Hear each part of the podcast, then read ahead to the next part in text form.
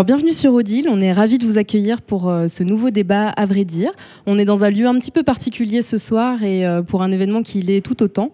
Euh, on est au cœur du Morvan, à Saint-Léger-sous-Beauvrais, dans une stabulation parce que ce soir on va parler ensemble de ruralité. Euh, pendant trois jours, on participe à un événement euh, qui s'intitule Faire monde commun. Alors c'est un événement un peu particulier, c'est un temps fort qui arrive à l'issue d'une euh, recherche-action qui a été menée pendant trois ans sur le grand site de France Bibrac Montbeuvray et qui tente de réunir à la fois des scientifiques, des élus, des citoyens, des habitants, des agriculteurs, tous les gens qui peuplent le territoire, pour réfléchir ensemble à une grande question qui est celle de faire monde commun.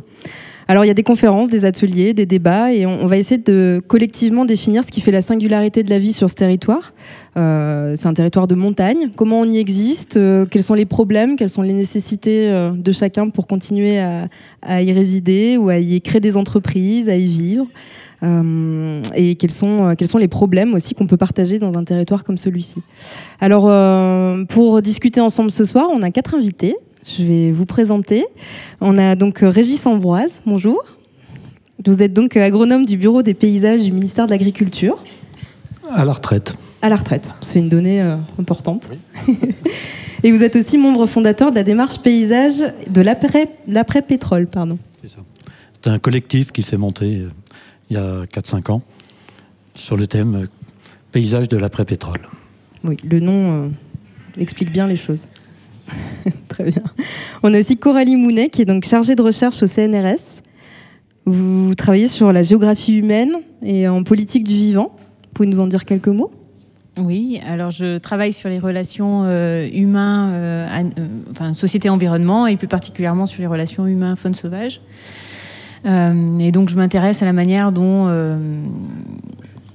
les relations sont négociées, se négocient entre euh, les humains euh, à propos de la faune sauvage et entre humains et faune sauvage, avec notamment euh, des animaux qui posent problème, en tout cas question, comme les grands carnivores, en lien avec les chèvres, les chèvres et les moutons, les sangliers, etc. Et voilà. Bah merci. On a avec nous aussi Patrice Joly. Vous êtes sénateur. Et euh, vous portez la dynamique des nouvelles ruralités? Est-ce que vous pouvez m'expliquer?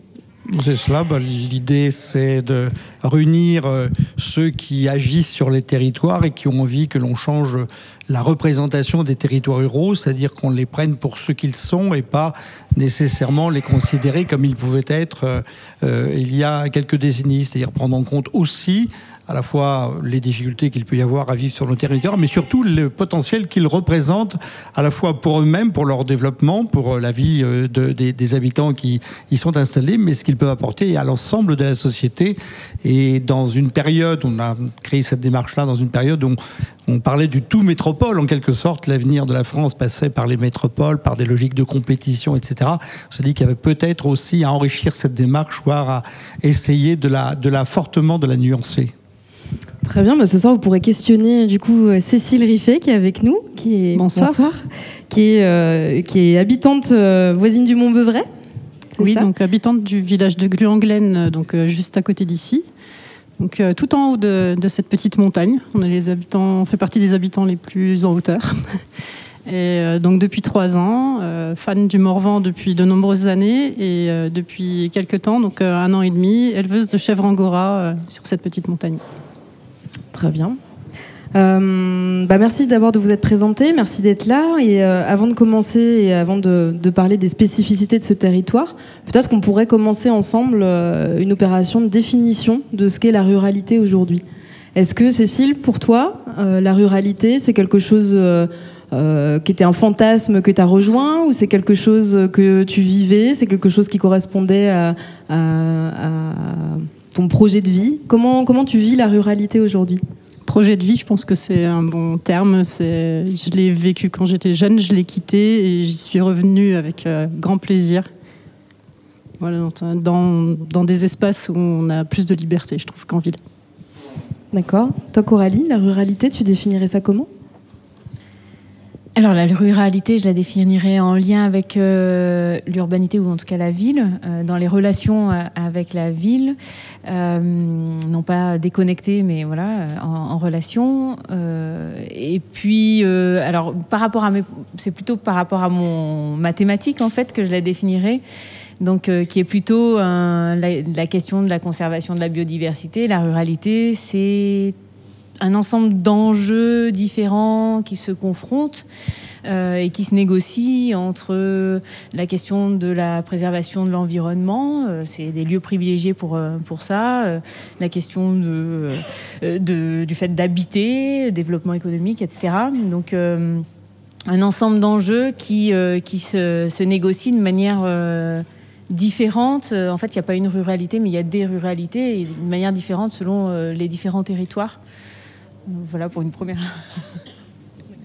du coup, on, parlait de représentation. Monsieur Joly, euh, vous disiez qu'il ne fallait pas rester dans, dans quelque chose euh, d'obsolète, un petit peu, sur l'image qu'on peut, euh, on peut se faire de la ruralité. Est-ce que c'est quelque chose qui a changé? Est-ce que c'est un monde qui a changé ou qui est en train de changer? C'est un monde qui a beaucoup changé. Justement, il ne faut pas avoir une vision non plus passéiste de la ruralité, voire parfois nostalgique la ruralité euh, est contemporaine euh, à, la société dans laquelle on vit, avec des évolutions euh, importantes. Quand on imagine, nous sommes ici dans une stabulation, l'agriculture il y a 50 ans, on imagine l'évolution qu'il y a eu et on peut, si on se projette, on a quelques difficultés à, voir ce que pourra être l'agriculture, ce que pourra être l'agriculture des, décennies qui viennent. Moi, je veux insister sur le fait qu'il y a des ruralités qui ont des spécificités, qui doivent cultiver leur identité, qui doivent s'appuyer sur leurs ressources, qu'elles soient naturelles, culturelles, sur leur histoire. Il faut qu'on soit fier de ce qu'elles sont, en fait. Et l'idée des nouvelles ruralités est un peu celle-ci les, les, ruralités sont dans leur temps et, les ruralités euh, sont, méritent qu'on soit fier quand on y habite. Et on voudrait aussi que la France, globalement, et que les responsables euh, politiques, de la haute administration euh, et des représentants du monde économique, etc., soient fiers de, la ruralité et considèrent que ça a une valeur forte, importante, compte tenu des enjeux qui sont devant nous. La ruralité apporte un certain nombre de réponses au sujet, au sujet, de, des, au sujet de société qui sont devant nous. Vous dites euh, qu'on en soit fier, parce que c'est quelque chose qui était le cas euh, il y a quelques décennies. Aujourd'hui, c'est quelque chose qui, a changé aussi, le regard qu'on porte sur, les ruralités. Monsieur Ambroise? Euh, Oui, il y a eu énormément de changements dans la, ruralité, dans les ruralités. ceci dit, on est dans une période quand même nouvelle, enfin depuis 20 ans la question du développement durable se pose euh, à toute la société. Le réchauffement climatique, vous êtes euh, ici payé pour le savoir, hein, c'est une réalité très forte. Et il pourrait être important d'essayer de, de réfléchir dans l'histoire de la ruralité les éléments qui vont nous être utiles dans le futur. Que ce soit en termes de connaissances de la nature, du développement qui a pu être mis en œuvre par les hommes des sociétés précédentes, euh, dans un contexte où ils n'avaient pas le pétrole, ils n'avaient pas l'énergie qui ont créé le réchauffement climatique, qui créent le réchauffement climatique. Et donc on a sûrement des choses très intéressantes à retenir, à la fois des systèmes qu'ils ont mis en place et de la manière dont ils étaient organisés à l'époque, euh, et qui a permis aux gens de se développer ensemble pour avoir un projet sur leur territoire, au moins dans certaines périodes historiques. D'accord. Et, alors, comment on explique qu'on euh, n'en est plus fier alors de cette ruralité? À mon avis, il, a, il, y a eu un phénomène dominant, largement dominant, qui a été euh, la modernité. Et la modernité, avec tout ce qu'elle entraînait derrière, euh, la ville, les lumières, les lumières de la ville, et qui a entraîné toute la population avec le, l'exode rural jusque dans les années 80. Et aujourd'hui, euh, on se rend compte que tout ça, les lumières pâlissent un petit peu, enfin ça s'estompe, et il y a des vrais problèmes dans lesquels la ruralité peut apporter des, des réponses. Enfin, vous êtes l'exemple clair, hein, vous n'étiez pas agricole au départ, agricultrice, vous venez dans, un, dans une région, vous avez un, un intérêt à ça, et il y a d'autres personnes qui viennent s'installer dans les campagnes, qui ne sont pas obligatoirement agriculteurs. Hein. Il, y a, tout un tas de personnes qui viennent et qui aujourd'hui trouvent euh, dans les campagnes, au moins dans ce qu'elles gardent du passé, des éléments très intéressants pour définir un, avenir possible. Tu veux répondre, Cécile? Oui, Je trouve aussi qu'il euh, y a justement y a cette histoire de passé qui est là, mais euh, la modernité, elle a apporté beaucoup aussi. Je vois autour de moi, on est dans un village assez particulier, Gulanglen, parce qu'il est très centré autour du musée de Bibracte et du centre de recherche. On a des enseignants qui viennent, euh, des chercheurs qui viennent s'installer parce que justement, grâce à la modernité, ils ont la possibilité de venir vivre dans, dans cet espace, dans cet environnement préservé. Et grâce aux nouvelles technologies, ils peuvent travailler à distance, euh, prendre le train euh, pas trop trop loin. On essaye pour aller travailler deux jours par semaine à l'université, etc. Et donc du coup, repeupler nos villages grâce à justement cette cette alliance entre euh, une part de modernité et une part euh, un petit peu plus ancienne euh, du côté rural en fait. La ruralité, elle a vraiment évolué et elle permet à des gens maintenant de revenir vivre et de, continuer leur activité professionnelle tout en bénéficiant des avantages de vivre ici en fait. Mais ça, ça ne concerne pas que les chercheurs et les enseignants. je crois savoir que dans, ton activité, euh, qui est à la fois une activité euh, d'exploitation agricole et aussi euh, de vente de produits d'artisanat que, toi tu, crées, tu, parlais de, de, la possibilité de le faire à distance avec les nouvelles technologies, là tout de suite. Oui. C'est aussi ce que toi tu pratiques au quotidien. C'est un des arguments pour lesquels enfin, tu, tu es venu à la campagne pour le cadre et les solutions que ça a apporté à ton projet. Mais il fallait qu'il y ait la DSL à la maison. voilà, le, ce que je fais actuellement, on fait aussi de l'accueil à la ferme. Euh, sans Internet, c'est clair que ce ne serait pas possible juste pour la communication par rapport à notre hébergement et par rapport aux produits et à l'échange euh, au niveau du réseau aussi, communiquer avec euh, les autres exploitants qui font la même chose que moi dans d'autres, dans d'autres endroits et le, réseau de la filière laine qui est plus vaste aussi. Euh, qui, sans les nouvelles technologies, n'aurait pas l'aspect et le regain d'intérêt qu'il a aujourd'hui, en fait. Et qu'est-ce qui vous a motivé, vous, à venir vous installer ici spécifiquement alors? On voulait prendre de la hauteur. C'est une jolie pirouette. non, est-ce que, est que quand on parle tout à l'heure, enfin quand vous expliquez, Monsieur Ambroise, que euh, on peut trouver, en fait, si j'ai bien compris, des solutions euh, peut-être pour réfléchir euh, à, échelle plus large à des problématiques, on peut les trouver à petite échelle dans les ruralités, parce que c'est un territoire qui est en mutation, c'est ça? Bah, écoutez, je peux vous donner un exemple. À une époque, euh, j'avais eu l'occasion de travailler sur un programme dans les années 92 ou 95 sur euh, un programme qui s'appelait euh, Plan de développement durable en agriculture. Et donc, il y avait dans toute la France une soixantaine de petites régions où il y avait chaque fois 20 paysans agriculteurs qui étaient prêts à s'engager dans ces, dans ces recherches et de changer leur mode de produire parce que les logiques dans lesquelles ils allaient les menaient au mur. Et donc, euh, on a cherché, il fallait définir les termes. Qu'est-ce que c'est que le développement durable? C'était juste à l'époque de Rio, donc c'était pas clair du tout. Et en fait, on s'est rendu compte, quand on a cherché des exemples, que tous les exemples que l'on trouvait qui étaient intéressants étaient, venaient de la montagne, des agriculteurs de montagne. Parce que pourquoi Alors on s'est posé la question? En montagne, ils n'avaient pas eu l'occasion de pouvoir profiter du développement agricole qui avait été généralisé dans le reste de la France avec les remembrements, avec euh, l'utilisation du pétrole, enfin une agriculture en gros pétrolière. Et euh, donc voilà, en montagne, ils n'avaient pas pu. Et alors pourquoi ils n'ont pas pu? Ils n'avaient pas pu parce qu'il y a de la pente, le climat est différent, et donc toutes les, toutes les solutions de la modernisation ne marchaient pas, ils ne pouvaient pas l'avoir. Et par contre, ceux qui sont restés, parce que beaucoup sont partis du coup, mais ceux qui sont restés ont été obligés de définir des modes de développement tout à fait particuliers et qui ne correspondaient pas au modèle de l'époque.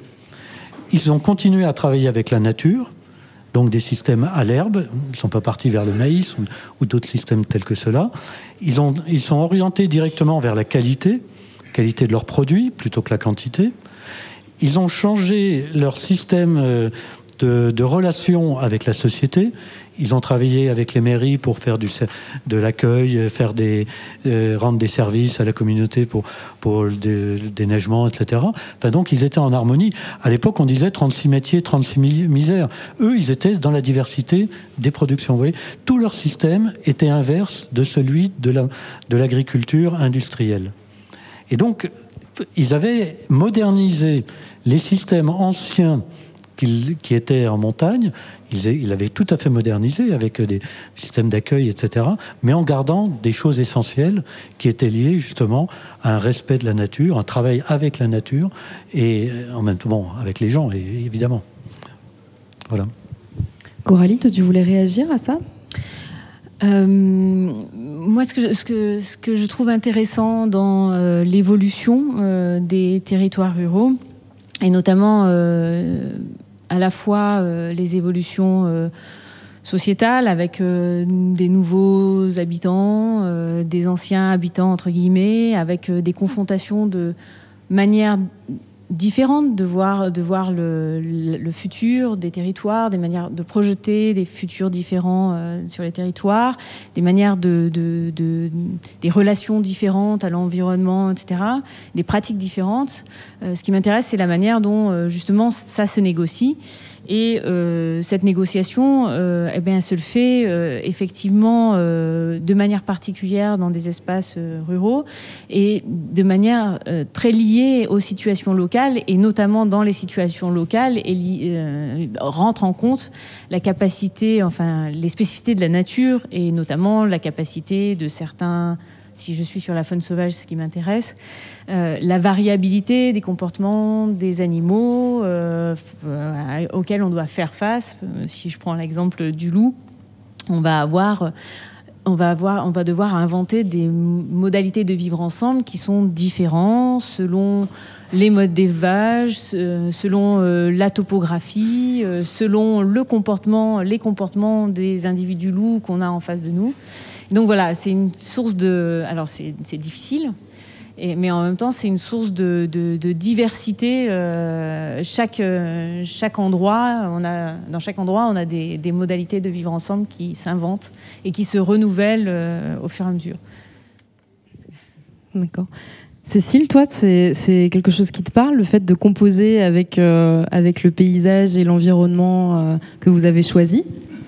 Ben oui, tout à fait. En fait, cet environnement, on l'a choisi, comme euh, tu viens de dire. Et euh, justement, vous parliez tout à l'heure de, ces zones où euh, il n'y a pas eu trop de remembrement, il y a des petites surfaces, où on peut avoir des petits endroits. Moi, je suis complètement partisane de faire tourner mes animaux pour pas qu'ils soient tout le temps au même endroit, pour pas qu'ils aient trop d'influence, enfin qu'ils influent, leur environnement, mais sans non plus le dénaturer complètement. Donc le fait d'avoir ces petits îlots un petit peu partout, ça convient tout à fait à mon mode d'élevage et euh, moi je, m'y retrouve totalement en fait. Monsieur Joly, vous aviez, euh, j'ai vu que vous aviez envie de rajouter quelque chose. J'entendais euh, ce que vient de dire ma voisine et ce que disait Régis Amboise à l'instant. Vous expliquait que certains avaient, d'une certaine manière, un retard d'avance. C'est-à-dire que le fait de n'aient pas suivi les évolutions d'une agriculture dominante avait conduit à envisager leur activité différemment et qui leur donnait un coup d'avance euh, lorsqu'on est confronté à de nouvelles, euh, nouvelles situations. Je parlais tout à l'heure de fierté, je fais le lien avec ce qu'on évoque à, l'instant. C'est-à-dire être fier, c'est être fier de ce que l'on a fait. C'est regarder effectivement les ressources, les savoir-faire que l'on a, et on a perdu parce qu'on n'était pas fier, on voulait un peu d'une certaine manière prendre de la distance avec cette identité qui donnait l'impression d'être un peu en retard dans le développement et, notamment dans, dans destination enfin du, du, progrès. En tout cas un peu à, à l'arrière de ces, de ces mouvements en quelque sorte.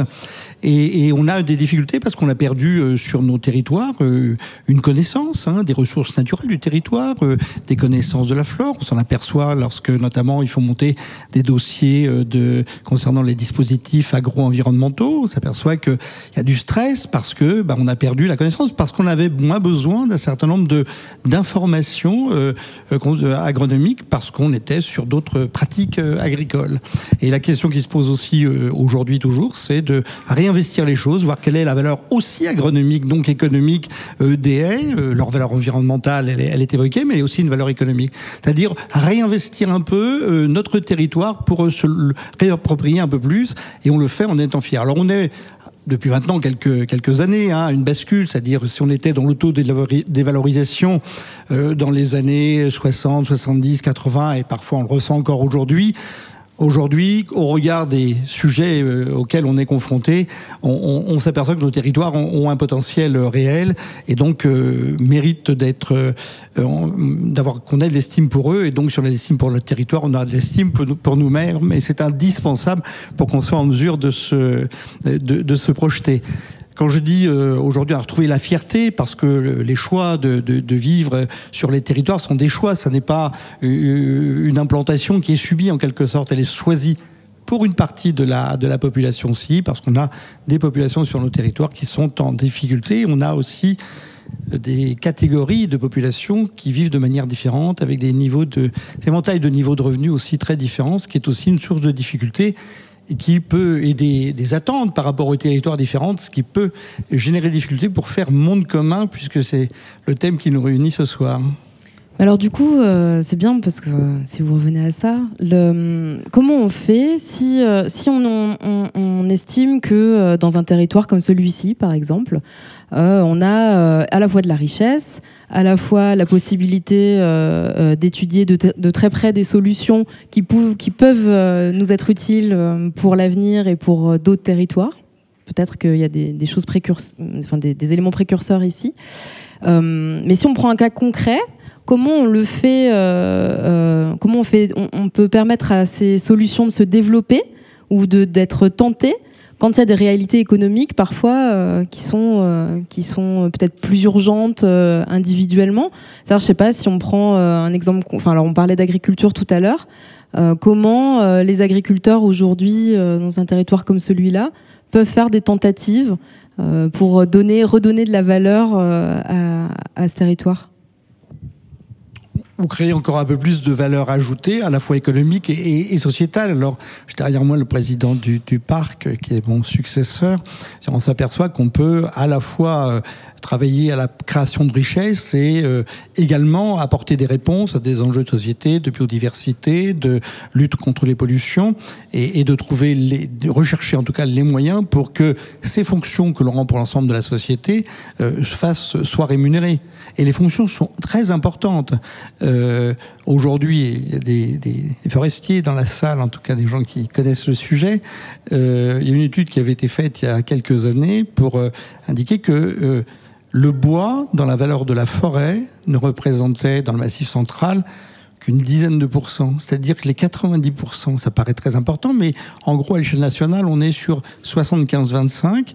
C'est-à-dire que ce qui n'est pas le bois, c'est-à-dire la dépollution, la captation de carbone que font nos forêts, a une valeur calculée, on peut le calculer, puisqu'on connaît la valeur d'une tonne de carbone captée, même si les prix peuvent évoluer, euh, on est capable de démontrer effectivement que euh, la valeur de la forêt, ce qu'elle apporte, elle apporte le bois, mais la valeur euh, pour la société est supérieure dans ce qu'on appelle les aménités, en particulier de manière plus générale.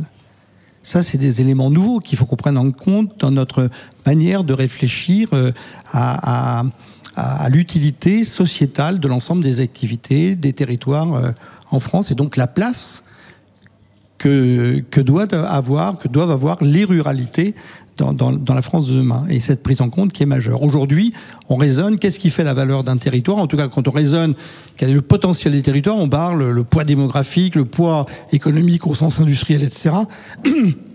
Et on ne regarde pas effectivement ce qu'apportent d'autres territoires d'essentiel pour la société. Et les territoires ruraux apportent euh, l'aspect essentiel, je viens de le dire.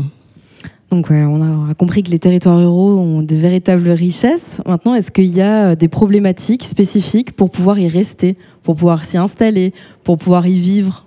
Cécile, euh, c'est quoi euh, le, qu'est-ce qui qu'est-ce qui t'est nécessaire pour vivre au quotidien sur ce territoire? Euh, le fait que mon mari ait un emploi stable pas trop loin, ça c'est absolument nécessaire. Et je pense que la grande difficulté euh, dans ce monde rural, c'est pour les personnes qui sont ben, ni agriculteurs, ni qui ont la possibilité de travailler à distance, c'est d'avoir euh, un revenu. C'est quand même pas, il faut pas se leurrer, c'est quand même pas évident dans des petits villages comme ici pour des personnes qui n'ont pas forcément fait beaucoup d'études ou qui ont fait des, des études qui n'ont rien à voir avec quelque chose qu'on peut implanter dans ce milieu rural. C'est pas toujours évident. Il y a aussi toutes les problématiques de transport. Euh, un jeune, euh, ici on est dans un village où il y a encore une école. On a bien de la chance. Euh, le collège, c'est plus loin. Et le lycée, c'est encore plus loin. Et ben, après le lycée, c'est vraiment très très loin. Donc les jeunes ont tendance à beaucoup partir. Et après, pour les faire revenir, c'est pas toujours évident. Euh, la mobilité, c'est vraiment une problématique. Ici, on est à une demi-heure de la première gare.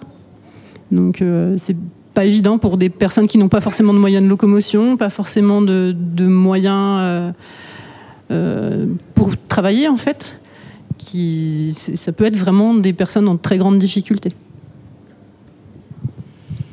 Monsieur Ambroise, la question des transports, du coup, c'est ce que c'est, euh, est-ce parce que alors, faut qu'on resitue un peu. Là, on a, euh, on en est où euh, On a de plus en plus de gens qui veulent venir vivre dans le Morvan, ou alors au contraire, les gens s'en vont parce qu'il faut qu'ils trouvent du travail ailleurs ou qu'il y a trop de problématiques de, mobilité.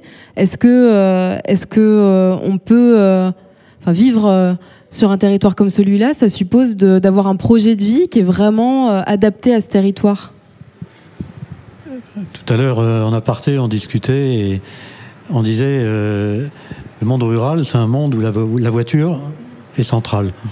Donc c'était un peu contradictoire, évidemment, avec.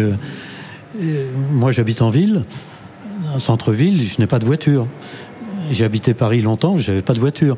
Ici, vous êtes obligé. Donc c'est contradictoire avec l'idée d'essayer de réduire euh, son empreinte carbone, etc. Enfin, tant que, tant que le fuel est du fuel, hein, tant qu'on n'a pas trouvé une autre solution.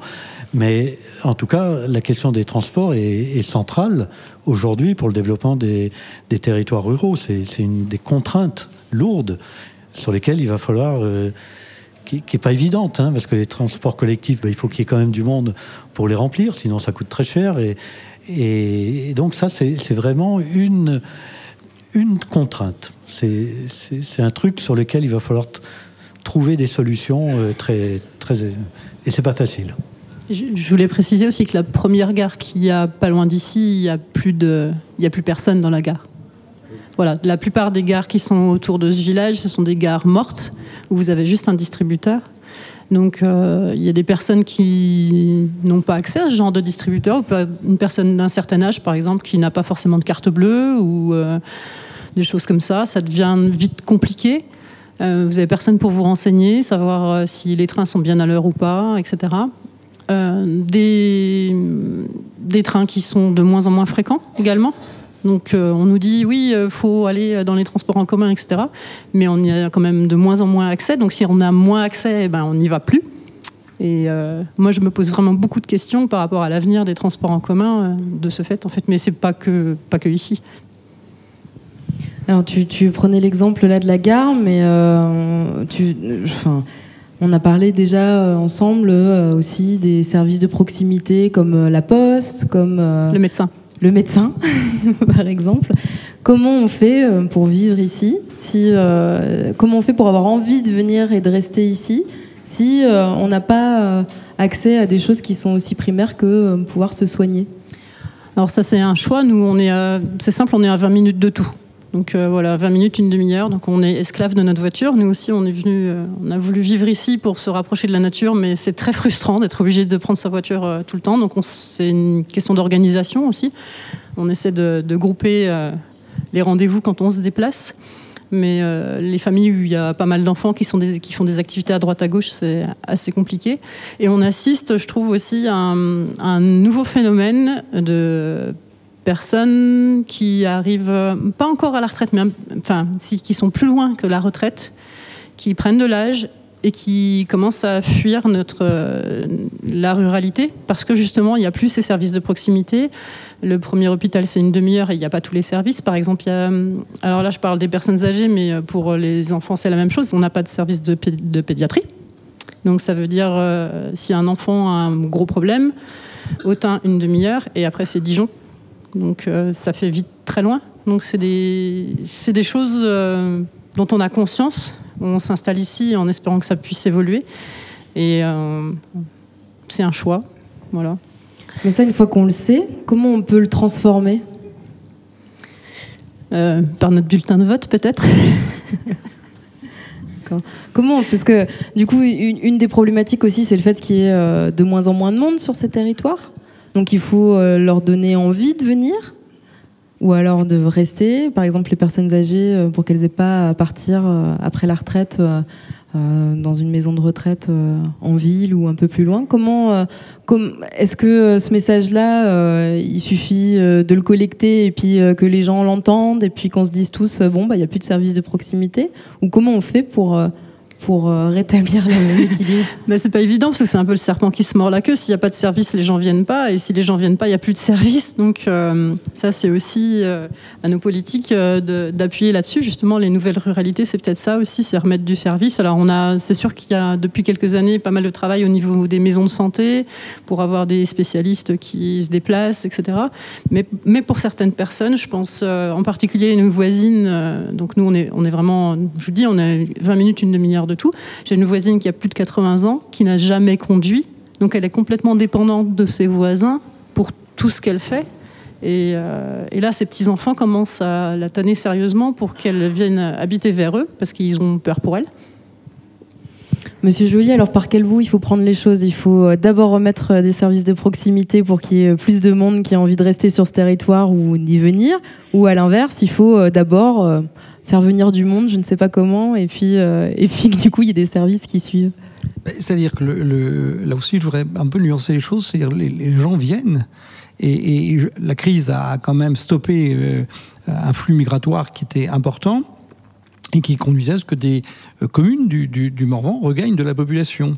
Euh, entre 99 et, 2008-2009, on a vu euh, une arrivée de population et qui conduisait à ce que le solde migratoire compense pour certaines communes largement le, solde naturel, c'est-à-dire la différence entre les, décès et les naissances. Donc il y a quand même une envie, il y a une envie de campagne. Il y a eu des, enquêtes qui qu'on voit régulièrement, qui sont faites par divers organismes, témoignent que les, les, les, Français ont une envie en fait de campagne et que leur leur projet, parfois des fois un peu idéalisé, parce qu'il y a un certain nombre effectivement de contraintes qui ont été évoquées, il y a quand même une envie de campagne. Je veux dire, ne serait-ce que pour pouvoir se loger, moi qui vais de temps en temps à Paris, bien sûr, euh, on n'est pas à 10 000 euros le mètre carré. Hein. C'est-à-dire que pour une salle de bain à Paris, ici, on a une maison tout à fait habitable. Hein. Donc c'est quand même, euh, c'est quelque chose d'important. C'est une qualité de vie derrière, euh, logement, environnement, etc.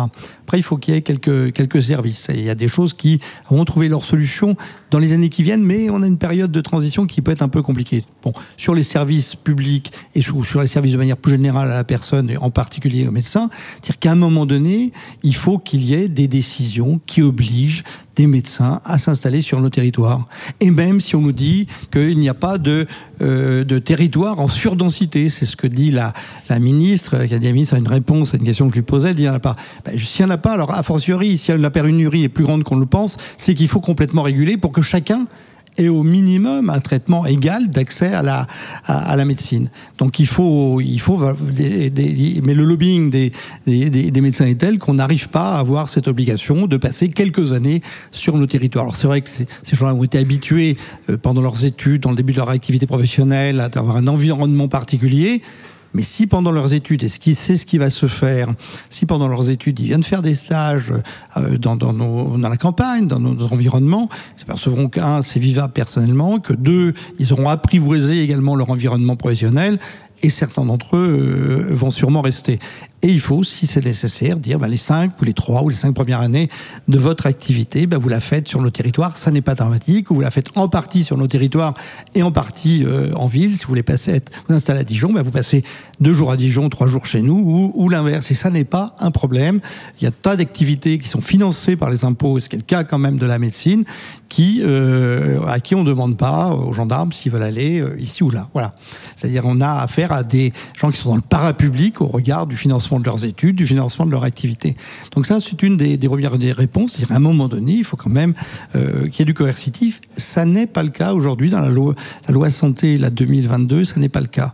Euh, moi, je viens de déposer un rapport avec d'autres collègues. On a proposé, on dire, allez, chiche. Vous dites que vous êtes capable de vous organiser. C'est pas ce qui est démontré. Mais prenons un texte dès maintenant et on vous donne deux ans pour vous organiser, faire en sorte que le territoire soit à peu près correctement euh, réparti en médecins. Et donc c'est une proposition faite aux, organismes représentatifs des, médecins. Mais si dans deux ans la solution n'a pas été trouvée, à ce moment-là, il faut qu'il y ait des mesures coer- coercitives.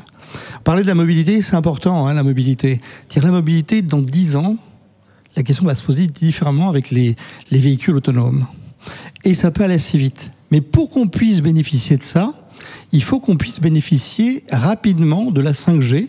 C'est la raison pour laquelle, finalement, on a fait une demande pour qu'il y ait des expérimentations qui se fassent également sur les territoires ruraux et que ça ne soit pas que dans les métropoles ou que sur les axes qui relient les métropoles. Et ça, ça me parle. Alors, parce que là, on changerait un peu les choses.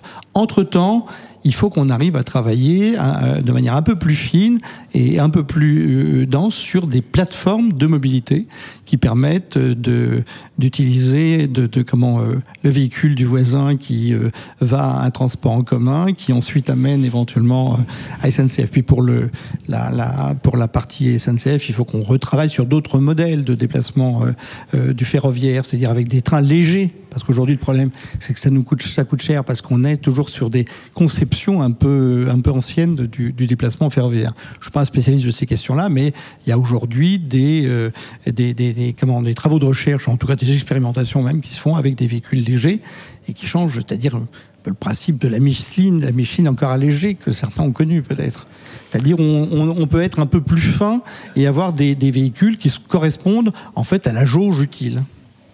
Alors vous parliez euh, des véhicules autonomes, la 5G ça inquiète quand même, Euh, c'est pas, c'est un- enfin, c'est pas le débat aujourd'hui, Mais il n'y a pas de possibilité Et- de, de véhicules autonomes sans 5G. Mais alors, la- la- le véhicule autonome, ça, se- ça, ça marcherait comment en fait concrètement? C'est-à-dire qu'il faut, euh, il faut remplir un planning euh, et puis le faire coïncider avec le planning. En fait, c'est des transports en commun. C'est comment ça marche pour, euh, je sais pas moi, euh, j'ai euh, 70 ans, je suis euh, retraité et j'ai besoin d'aller faire mes courses. Et bah, il manque du beurre aujourd'hui.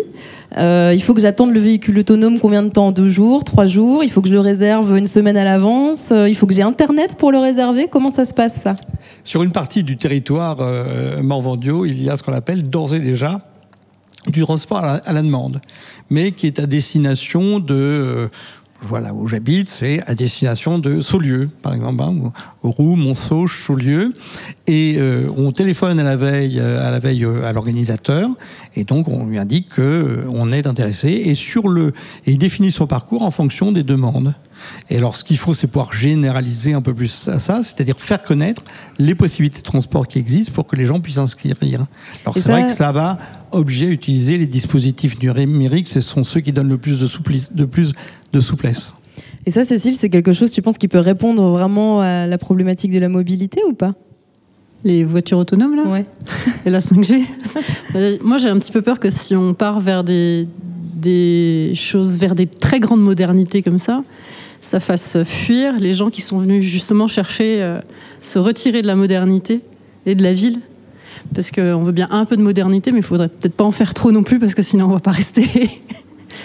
Et euh, voilà, faut trouver, je pense qu'il faut trouver peut-être des solutions intermédiaires, de peut-être pas voir euh, trop haut, mais de voir euh, efficace et voir euh, ce dont les gens ont besoin.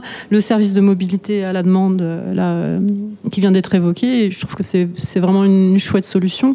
Après, c'est vrai que c'est limité en termes de destination, mais je pense que les véhicules autonomes, ça le sera aussi. Et puis, tout le monde n'a pas forcément accès à Internet non plus n'a pas forcément envie d'avoir accès à Internet, n'a pas forcément envie d'avoir de la 5G au-dessus de la tête non plus. Euh, La 3G, c'est déjà pas mal.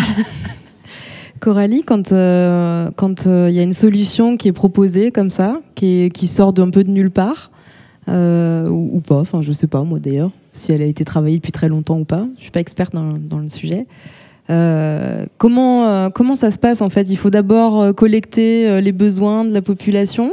Pour essayer d'établir ensemble un cahier des charges et puis après trouver des solutions pour y répondre Ou alors on impose quelque chose, on essaye et puis, puis après les gens y râlent ou comment ça se passe? Alors, je suis pas spécialiste du transport ni. Non, mais dans d'autres domaines, ça, là, on. Alors, effectivement, bon, sur ce, mais alors, je vais y répondre complètement à côté, par contre. Je vais bien prendre le micro. Je vais répondre à côté, du coup. C'est pas grave, on a le droit. Cette idée de euh, solution euh, appliquée euh, à tous les territoires, solution venant d'en haut, en tout cas dans, dans, la formulation de la question. Du coup, je fais un énorme écart. Pour revenir à la question environnementale, je suis désolée, je suis monomaniaque. Euh, ce qui, en fait, euh, dans les territoires ruraux, c'est vrai qu'un des enjeux, donc, c'est sur cette question de, conservation de la biodiversité, et les territoires ruraux sont les, un peu les, hum, si on, le dit de manière caricaturale, sont les réceptacles hein, des politiques un peu plus euh, nationales ou, internationales sur la, conservation de la biodiversité. Euh, et donc, euh, ce, qui, ce qui se passe quand ça se passe mal dans ces normes-là, quand ça vient s'appliquer et que ça vient percuter euh, des manières d'habiter, des manières de travailler, etc., eh bien, c'est là que ça m'intéresse. Mais c'est là que euh, ce, potentiellement, effectivement, il y a une forme d'innovation sociale qui bricole euh, localement, euh, qui essaie de, construire quelque chose de différent. Et je pense que, ou en tout cas d'adapter. Et je pense que il y a, y a des finalement les territoires ruraux. On a différents enjeux, des différentes échelles qui viennent se ce c'est le réceptacle de différents enjeux de différentes échelles en fait. Hein. On a à la fois, euh, si, si, je reprends les, questions notamment de conservation des, grands prédateurs, euh, on a euh, des acteurs plutôt du monde de la protection de la nature qui considèrent que les territoires ruraux sont les lieux de protection de cette faune-là, que c'est un enjeu de point de vue planétaire même, ou, en tout cas de notre relation, c'est le symbole et que c'est un enjeu euh, de nos relations à la planète, à la biodiversité, etc. C'est ici que ça se passerait alors euh, voilà, que c'est dans les territoires ruraux, en tout cas, qu'on demande à évoluer. Euh, enfin, la, première chose, quand euh, par exemple un loup arrive, la première chose, c'est qu'on demande aux éleveurs de modifier leurs pratiques selon des, des normes qui ont été construites, bricolées, mais quand même qui viennent, qui sont descendantes. Et aujourd'hui, on a quand même, enfin, on a des, recherches où on essaie de, renseigner, d'explorer la manière dont finalement ces normes-là ou ces, mesures-là ne sont pas forcément applicables de partout ou applicables de manière bricolée bricolé qui prend en compte euh, les, situations particulières, c'est-à-dire que pour donner un exemple très concret, euh, quand euh, le loup arrive, on dit que les mesures de protection c'est un gardiennage constant, c'est des chiens de protection et c'est des filets, des regroupements nocturnes ou des regroupements des, des animaux. Eh bien, dans certains endroits, il n'y a pas de visibilité, donc le gardiennage, il y a des endroits qui sont pas, on peut pas garder un troupeau très serré parce que c'est euh, de garder dans un alpage, c'est même dangereux pour les brebis. Euh, dans d'autres endroits, on a des randonneurs qui passent régulièrement et qui sont embêtés par les chiens de protection, et donc il y a des interactions avec les chiens de protection. Et donc à chaque fois, il faut réinventer, enfin en tout cas, voilà, bricoler avec ces, mesures qui sont communes à l'ensemble du, territoire national et la manière dont on peut faire avec sa façon d'imaginer euh, la manière de garder, la manière de travailler, de travailler dans un, la manière, l'identité de son travail, la manière d'habiter, enfin voilà tout ça. Et ça, ce qui, euh, par rapport à ces normes éventuellement ou ces solutions euh, qui viennent euh, s'imposer euh, dans un territoire, c'est toute la question de euh, arriver à tenir des des enjeux globaux, mais aussi à des enjeux locaux de comment on habite, qu'est-ce qui compte pour nous, qu'est-ce qui fait commun, euh, voilà. Et ces communs sont différents selon les territoires ruraux finalement. Et du coup ici, euh, si, donc ça c'est un frein quelque part? Ça peut constituer un frein ou pas? En quelque sorte Est-ce qu'il y a d'autres freins à ce que, est-ce que les territoires ruraux se, se transforment? Monsieur Ambroise alors des freins, oui, il y en a, évidemment, on en a cité, mais il y a aussi euh, euh, beaucoup d'attachement aux territoires ruraux. Hein, et une manière de, redonner le goût à venir dans les territoires ruraux, c'est de travailler là-dessus. Alors dans le collectif Paysage de l'après-pétrole, où, je, travaille, on, on essaye d'aller à la découverte de territoires qui ont mis en place des nouvelles formes d'organisation pour essayer de se passer au maximum de l'usage euh, du pétrole et des, ressources fossiles. Et alors, je peux donner un exemple qui me semble un peu correspondre à une situation comme ici. Donc, une, c'est dans le Priorat, en Espagne du Nord. Alors, pas comme on en a parlé tout à l'heure. C'est pas le Morvan, ça. Hein, c'est pas le Morvan, mais c'est pas non plus euh, l'exemple de tout à l'heure euh, dans le sud de l'Espagne. Mais en tout cas, c'était une zone euh, qui était énormément marquée par la déprise agricole. Et euh, dans les années 95-92, par là, il y a quatre jeunes euh, viticulteurs qui ont décidé d'essayer de, valoriser la production agricole locale. Et à une époque où on avait de tels projets un peu partout en Europe, où il y avait des agriculteurs qui allaient faire des grandes banquettes euh, avec des talus énormes, mettre tout ça à plat et faire de la vigne, eux ont imaginé de faire, non pas de revenir aux terrasses en pierre sèche, avec des murs en pierre sèche comme ça se faisait dans la région, mais de faire des banquettes étroites euh, avec deux rangs de vigne, pas plus, un talus, deux rangs de vigne, un talus. Quelque chose qui était mécanisable. Donc, ils n'étaient pas dans la reprise du passé. Ils ont imaginé quelque chose de nouveau dans l'esprit de la qualité du passé, mais qui leur permettait de mécaniser un minimum pour pouvoir travailler. Et en même temps, ils ont travaillé sur la qualité du, vin. Et aujourd'hui, le Priorat est un des deux appellations d'origine contrôlée, enfin l'équivalent qui est en Espagne, de très haut niveau. Bon.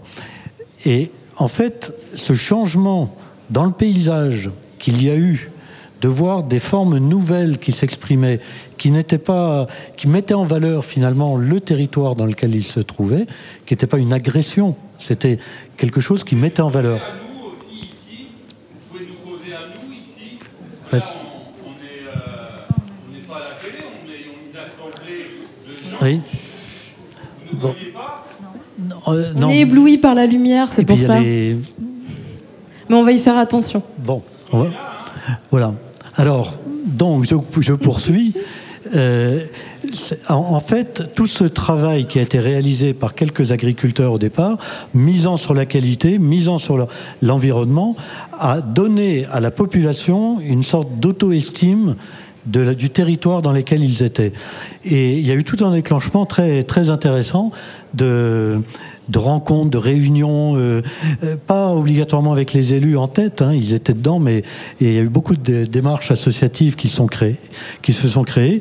Et aujourd'hui, ils en sont à se dire, mais on est très bien, on, a, on fait des choses excellentes. Il faut qu'on définisse des valeurs sur lesquelles on va miser notre développement. Et des valeurs qui n'étaient pas de l'argent, hein. c'était euh, comment euh, on reconnaît la diversité de notre culture et de nos cultures. On reconnaît le, calme, de, et c'est là-dessus qu'on va analyser tous les projets que l'on met en œuvre. Et à partir de là, ils ont été, aujourd'hui, ils sont en train d'essayer de, postuler au patrimoine de l'humanité. Euh, bon, ils n'ont pas un paysage vraiment euh, exceptionnel, magnifique, etc. Mais ils essayent de faire valoir que leur mode d'organisation en milieu rural est exceptionnel.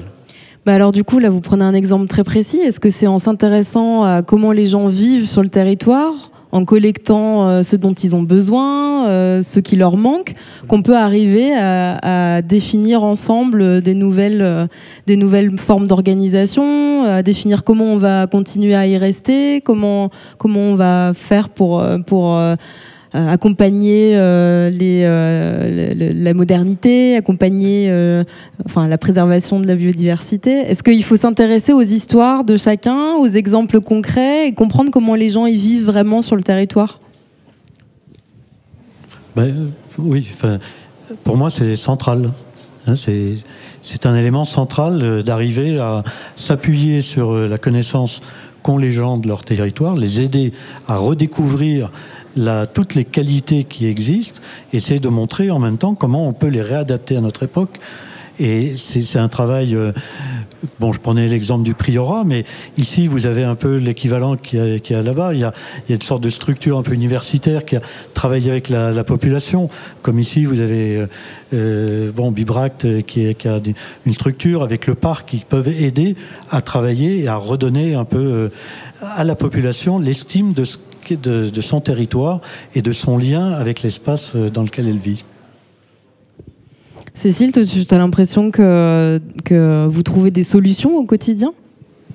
Oui, après ça manque des fois un peu parfois de réseau, d'organisation, mais je pense qu'au sein des communes, euh, ce serait intéressant de trouver euh, en commun des solutions parce que on parle de différents territoires, mais même entre sur le Morvan, euh, il y a un peu trois zones, trois zones avec trois problématiques différentes. Euh, Si vous êtes ici, ici on est plutôt dans le dans le sud. Euh, Si vous allez dans la zone des Grands Lacs, c'est encore autre chose. Si vous allez au nord, euh, là on est beaucoup plus proche des, on parlait de- des transports, des autoroutes, etc. C'est pas les mêmes populations, c'est pas les mêmes besoins. Donc c'est vraiment au niveau local, je pense qu'il y a euh, des solutions à inventer pour euh, communiquer entre nous. On parlait de, véhicules partagés tout à l'heure, de choses comme ça pour les transports par exemple. Si déjà euh, il y avait une facilitation de la communication entre les habitants, que ce soit les anciens, les nouveaux, peu importe leur âge, nous on essaye de le faire sur Glu, on essaye de communiquer entre nous pour justement ben, il y a euh, tels tels enfants qui vont à telle activité, on essaye de se grouper. Euh, C'est vrai que quand, il y a les enfants, ça force un peu.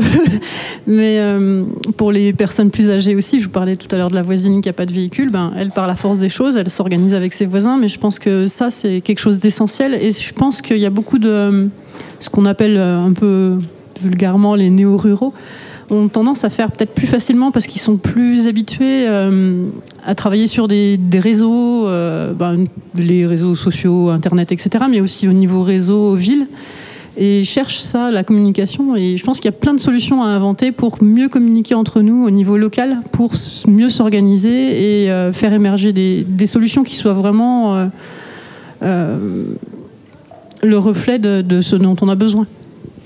Du coup, il faut mieux communiquer entre vous et, euh, et par rapport aux élus aussi. Comment on fait pour collecter euh, la parole et, pouvoir euh, la faire remonter pour après établir des, politiques?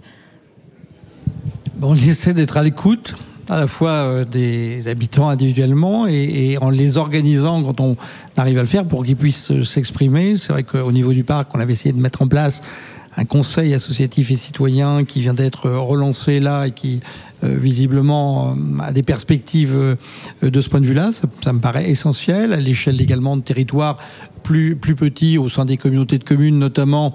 Euh, on essaie de travailler sur quel, quel projet de territoire, c'est-à-dire quel projet de vie on essaie de construire en commun.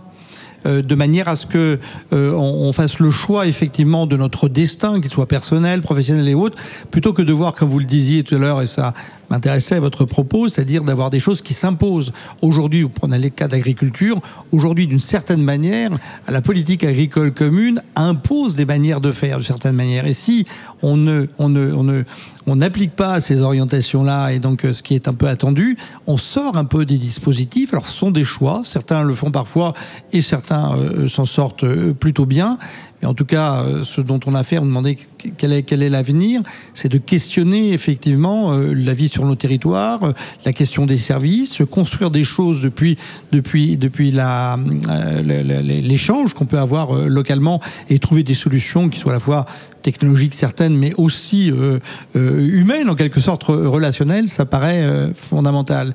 Et, et re-questionner aussi des, des, comment, des, des modèles dominants des modèles dominants euh, en, en agriculture, en tourisme, mais aussi dans la manière de se projeter individuellement. euh, euh, et ça, ça me paraît a- a- très important, effectivement, qu'on se, on est dans une période où, où tout est un peu bousculé, les, les repères sont, sont à reconstruire. C'est une occasion aussi de, de le faire.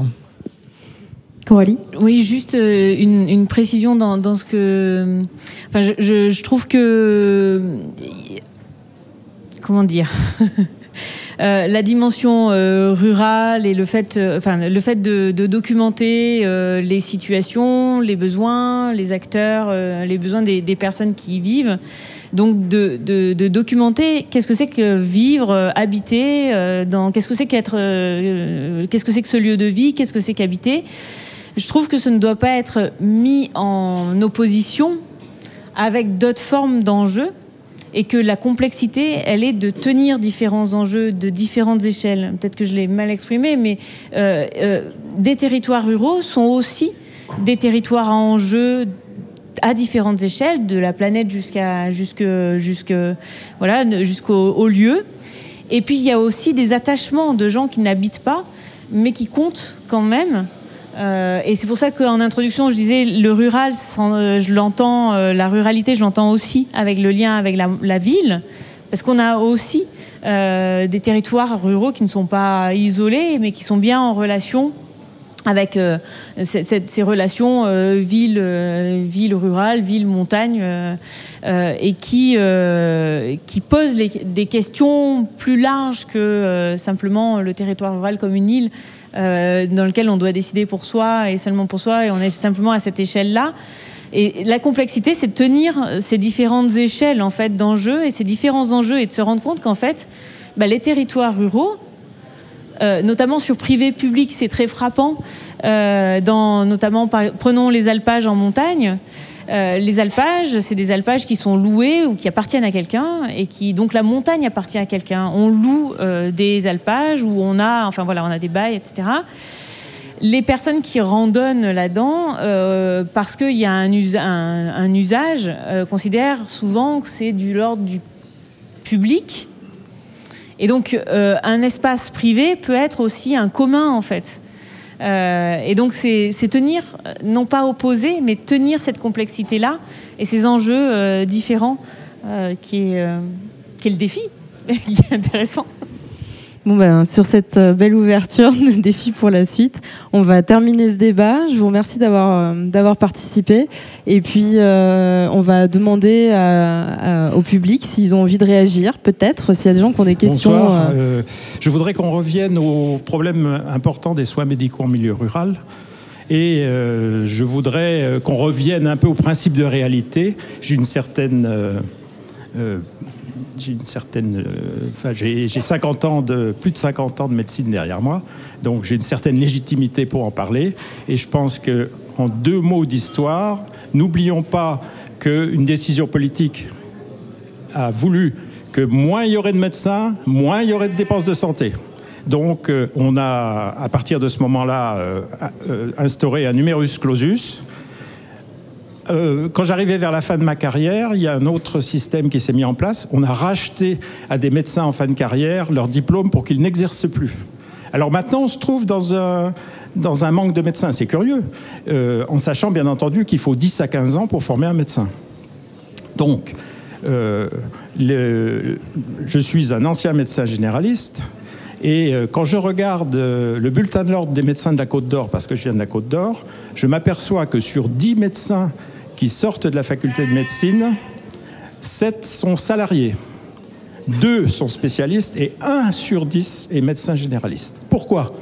Parce que le métier n'est plus du tout attractif, parce que euh, les contraintes administratives sont de plus en plus importantes et mes collègues qui continuent à travailler consacrent une journée entière à des tâches administratives, ce qui n'est pas réellement leur métier.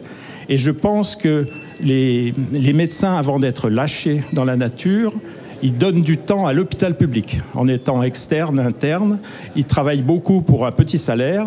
Et si jamais on les oblige à venir en secteur rural alors qu'ils ne le souhaitent pas, je pense qu'il y aura zéro médecin généraliste qui sortira de la faculté de médecine. Euh, ne pas oublier qu'un médecin, c'est aussi une famille. Donc, euh, on est dans une période où les femmes de médecins travaillent. Avant, une femme de médecin était une femme à la maison qui ouvrait la porte du cabinet médical. Maintenant, les femmes travaillent.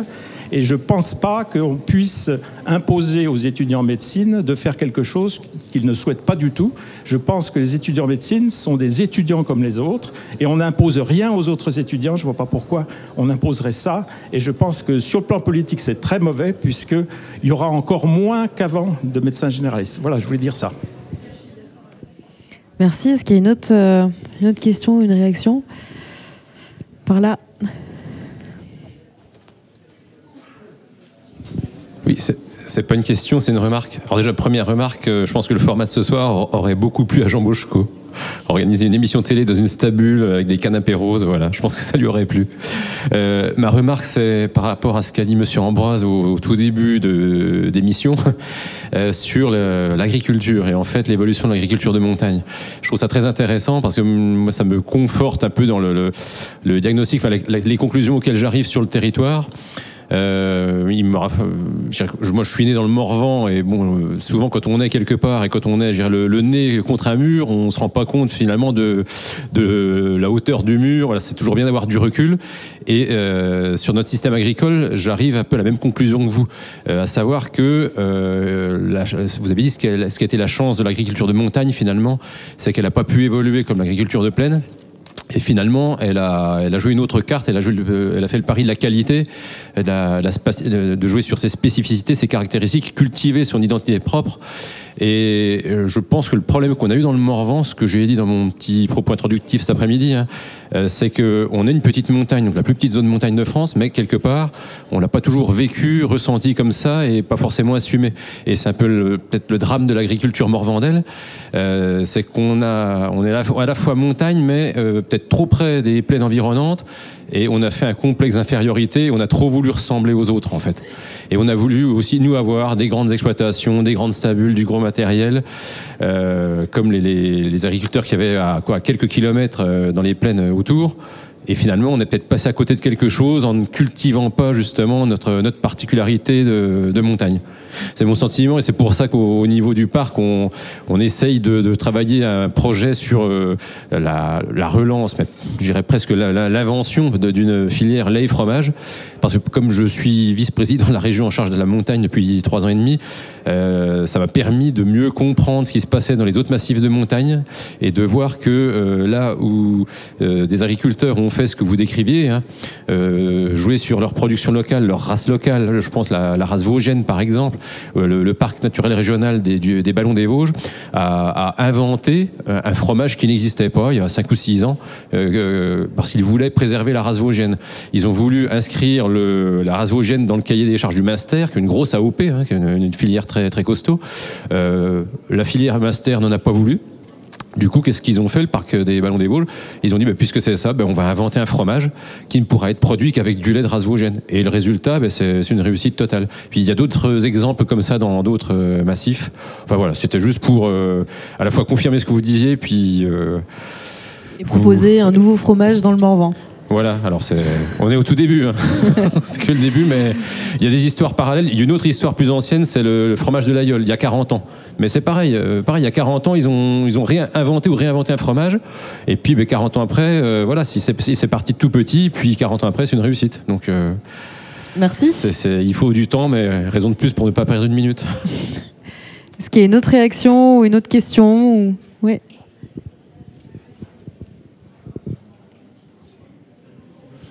Oui, Philippe Vivier, éleveur. Euh, je suis d'accord avec euh, le dernier intervenant. Euh, là, c'est bon? Bon. Euh, la qualité, je pense que dans le Morvan, elle y est. Je vois pas ce qui pourrait gêner pour avoir la qualité dans notre production locale. Je suis d'accord également avec les interventions qui ont été faites avant. La seule question que je me pose, c'est pourquoi on en est arrivé là, quand on voit l'état des, des exploitations dans le Morvan. Aujourd'hui, on va arriver, je pense, à 10 départs en retraite pour deux installations. Alors de la place, il va y en avoir. Il y a beaucoup de surfaces qui vont rester euh, bah, en friche, hein, ça ne va pas être autre chose. Euh, je suis, quand je suis arrivé là pour, euh, pour la soirée, là, je suis passé à Saint-Léger. Euh, ce que vous n'avez pas évoqué, c'est les circuits courts. Pourtant, euh, c'est le courant en ce moment. Et en passant dans Saint-Léger, j'ai pas vu de boucherie. Il n'y en a plus. Euh, les circuits courts, je pense qu'il y a 20 ans, ils existaient. On les a tous laissés tomber. Aujourd'hui, on essaye de remettre ça en route. Pourquoi il n'y a plus de boucherie? Pourquoi il n'y a plus de petits, co- petits commerces Peut-être que c'est du fait que les gens soient, partis. On en revient à ce que vous évoquiez tout à l'heure. Qu'est-ce qu'il va falloir mettre en place en premier? Mais si ça continue comme ça dans 20 ans, euh, il y aura beaucoup moins de monde dans la stabule. hein. C'est un peu. Les, les idées sont bonnes, mais c'est un peu tardif à mon avis. Trop tardif. Moi, j'ai une question pour vous. Est-ce que vous savez qu'à la place de la boucherie, maintenant, il y a un atelier de transformation? Il y a deux exploitations qui se sont groupées pour pouvoir transformer et remettre aux normes. Oui, deux pour l'instant. Mais euh, c'est tout nouveau. Donc, euh, pourquoi pas 3, 4, 5 plus tard? On sait jamais. Tant mieux. Oui, mais s'il y a des terres qui sont abandonnées, c'est ce qu'il dit Philippe, il y aura des terres abandonnées. Qu'est-ce qu'on fera des friches? Vous pensez à ça? Moi, je voudrais faire le joint avec la discussion de cet après-midi, les échanges qu'il y a eu cet après-midi. Parce qu'on a déplacé plein de stéréotypes euh, cet après-midi avec, euh, Bruno Latour. Même, j'ai pas besoin de micro, je m'en fous. La parole directe, il faut. Mais on, m'en fout de la télé. C'est nous, c'est- c'est à nous. C'est-à-dire que cet après-midi, il a discuté d'une autre manière de faire de la politique. hein. Ok.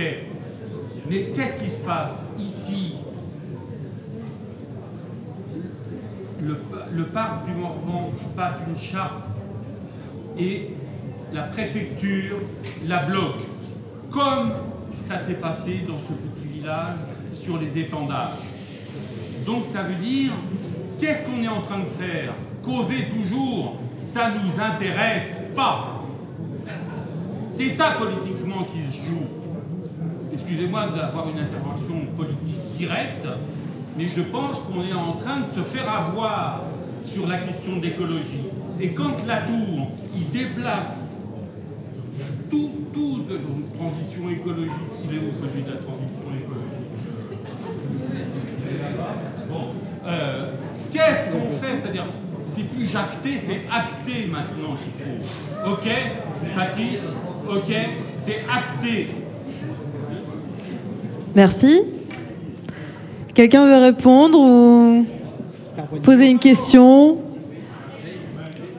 On- on- Alors, si vous parlez fort, vous n'avez pas besoin de micro, hein, vous avez compris. Et pour répondre précisément à cette intervention, puisqu'il a fait allusion au préfet, euh, quand est-ce que, institutionnellement et politiquement,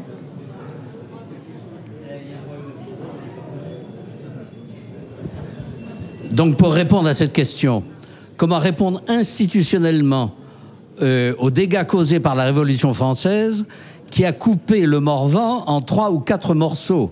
Parce que Morvandio, euh, tête de bois, et il fallait le pouvoir central neutralise euh, les, énergies euh, morvandelles. Et donc, en effet, quand est-ce qu'on va revenir sur cette coupure, sur ces distributions administratives et cet empilement de, de responsabilités absolument invraisemblables? Et quand est-ce qu'on va, en effet, se décider en France à renoncer à cette survivance archaïque napoléonienne qui est l'institution des préfets, qui n'existe dans aucun autre pays démocratique? Et donc effectivement, ça c'est la question institutionnelle. D'autre part, les conseils municipaux, les conseils départementaux et les conseils régionaux ne connaissent pas la distinction des pouvoirs essentiels au fonctionnement démocratique. C'est comme si le Premier ministre était en même temps le président de l'Assemblée nationale. Le maire vote pour ses propres propositions. Euh, le conseiller départemental, c'est la même chose. Quand est-ce qu'en France, on va sortir de ce schéma gaulo-napoléonien qui empêche et qui prive euh, toute initiative locale sérieuse Ma deuxième question porte sur le système éducatif et les responsabilités qu'a ce système éducatif dans le développement du mépris à l'égard du technique, du rural, etc., etc. Pendant des, pendant des décennies, effectivement, l'école a été anti-rurale et former les enfants euh, des cols blancs, devenir des professions, etc., etc. Mais rester à la ferme, c'était quelque chose de totalement indigne. Et effectivement, ces deux questions institutionnelles et système éducatif, euh, eh ben, elles appellent des réponses euh, politiques vigoureuses. Bon, alors, je sais pas si on aura les réponses tout de suite. En tout cas, on a, on a le temps pour une dernière question. Et puis après, euh, je crois qu'il va falloir qu'on mette un terme euh, à la discussion télé. Mais on pourra euh, la continuer en direct et sans micro, avec plaisir, pour le reste de la soirée. Alors moi, j'aurais envie de réagir sur tous les sujets qui ont été abor- abordés, mais entre autres sur la question que vous avez posée, faut-il avoir un projet de vie pour s'installer dans le Morvan?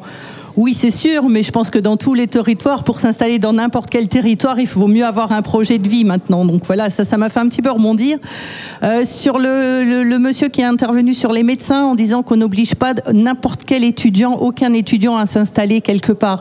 Si dans l'éducation nationale, on oblige euh, les étudiants à s'installer quelque part. Euh, ils peuvent pas aller dans une autre, euh, zone que, que leur zone d'apprentissage, donc ils sont obligés aussi d'aller s'installer quelque part et je pense que c'est une très bonne chose.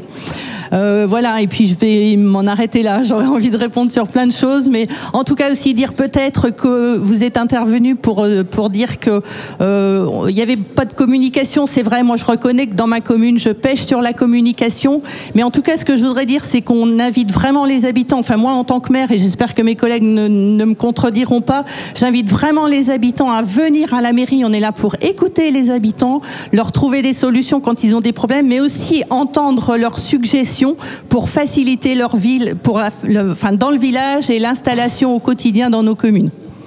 Alors la dernière, dernière, merci. Je vais essayer de poser une question euh, et essayer d'être clair.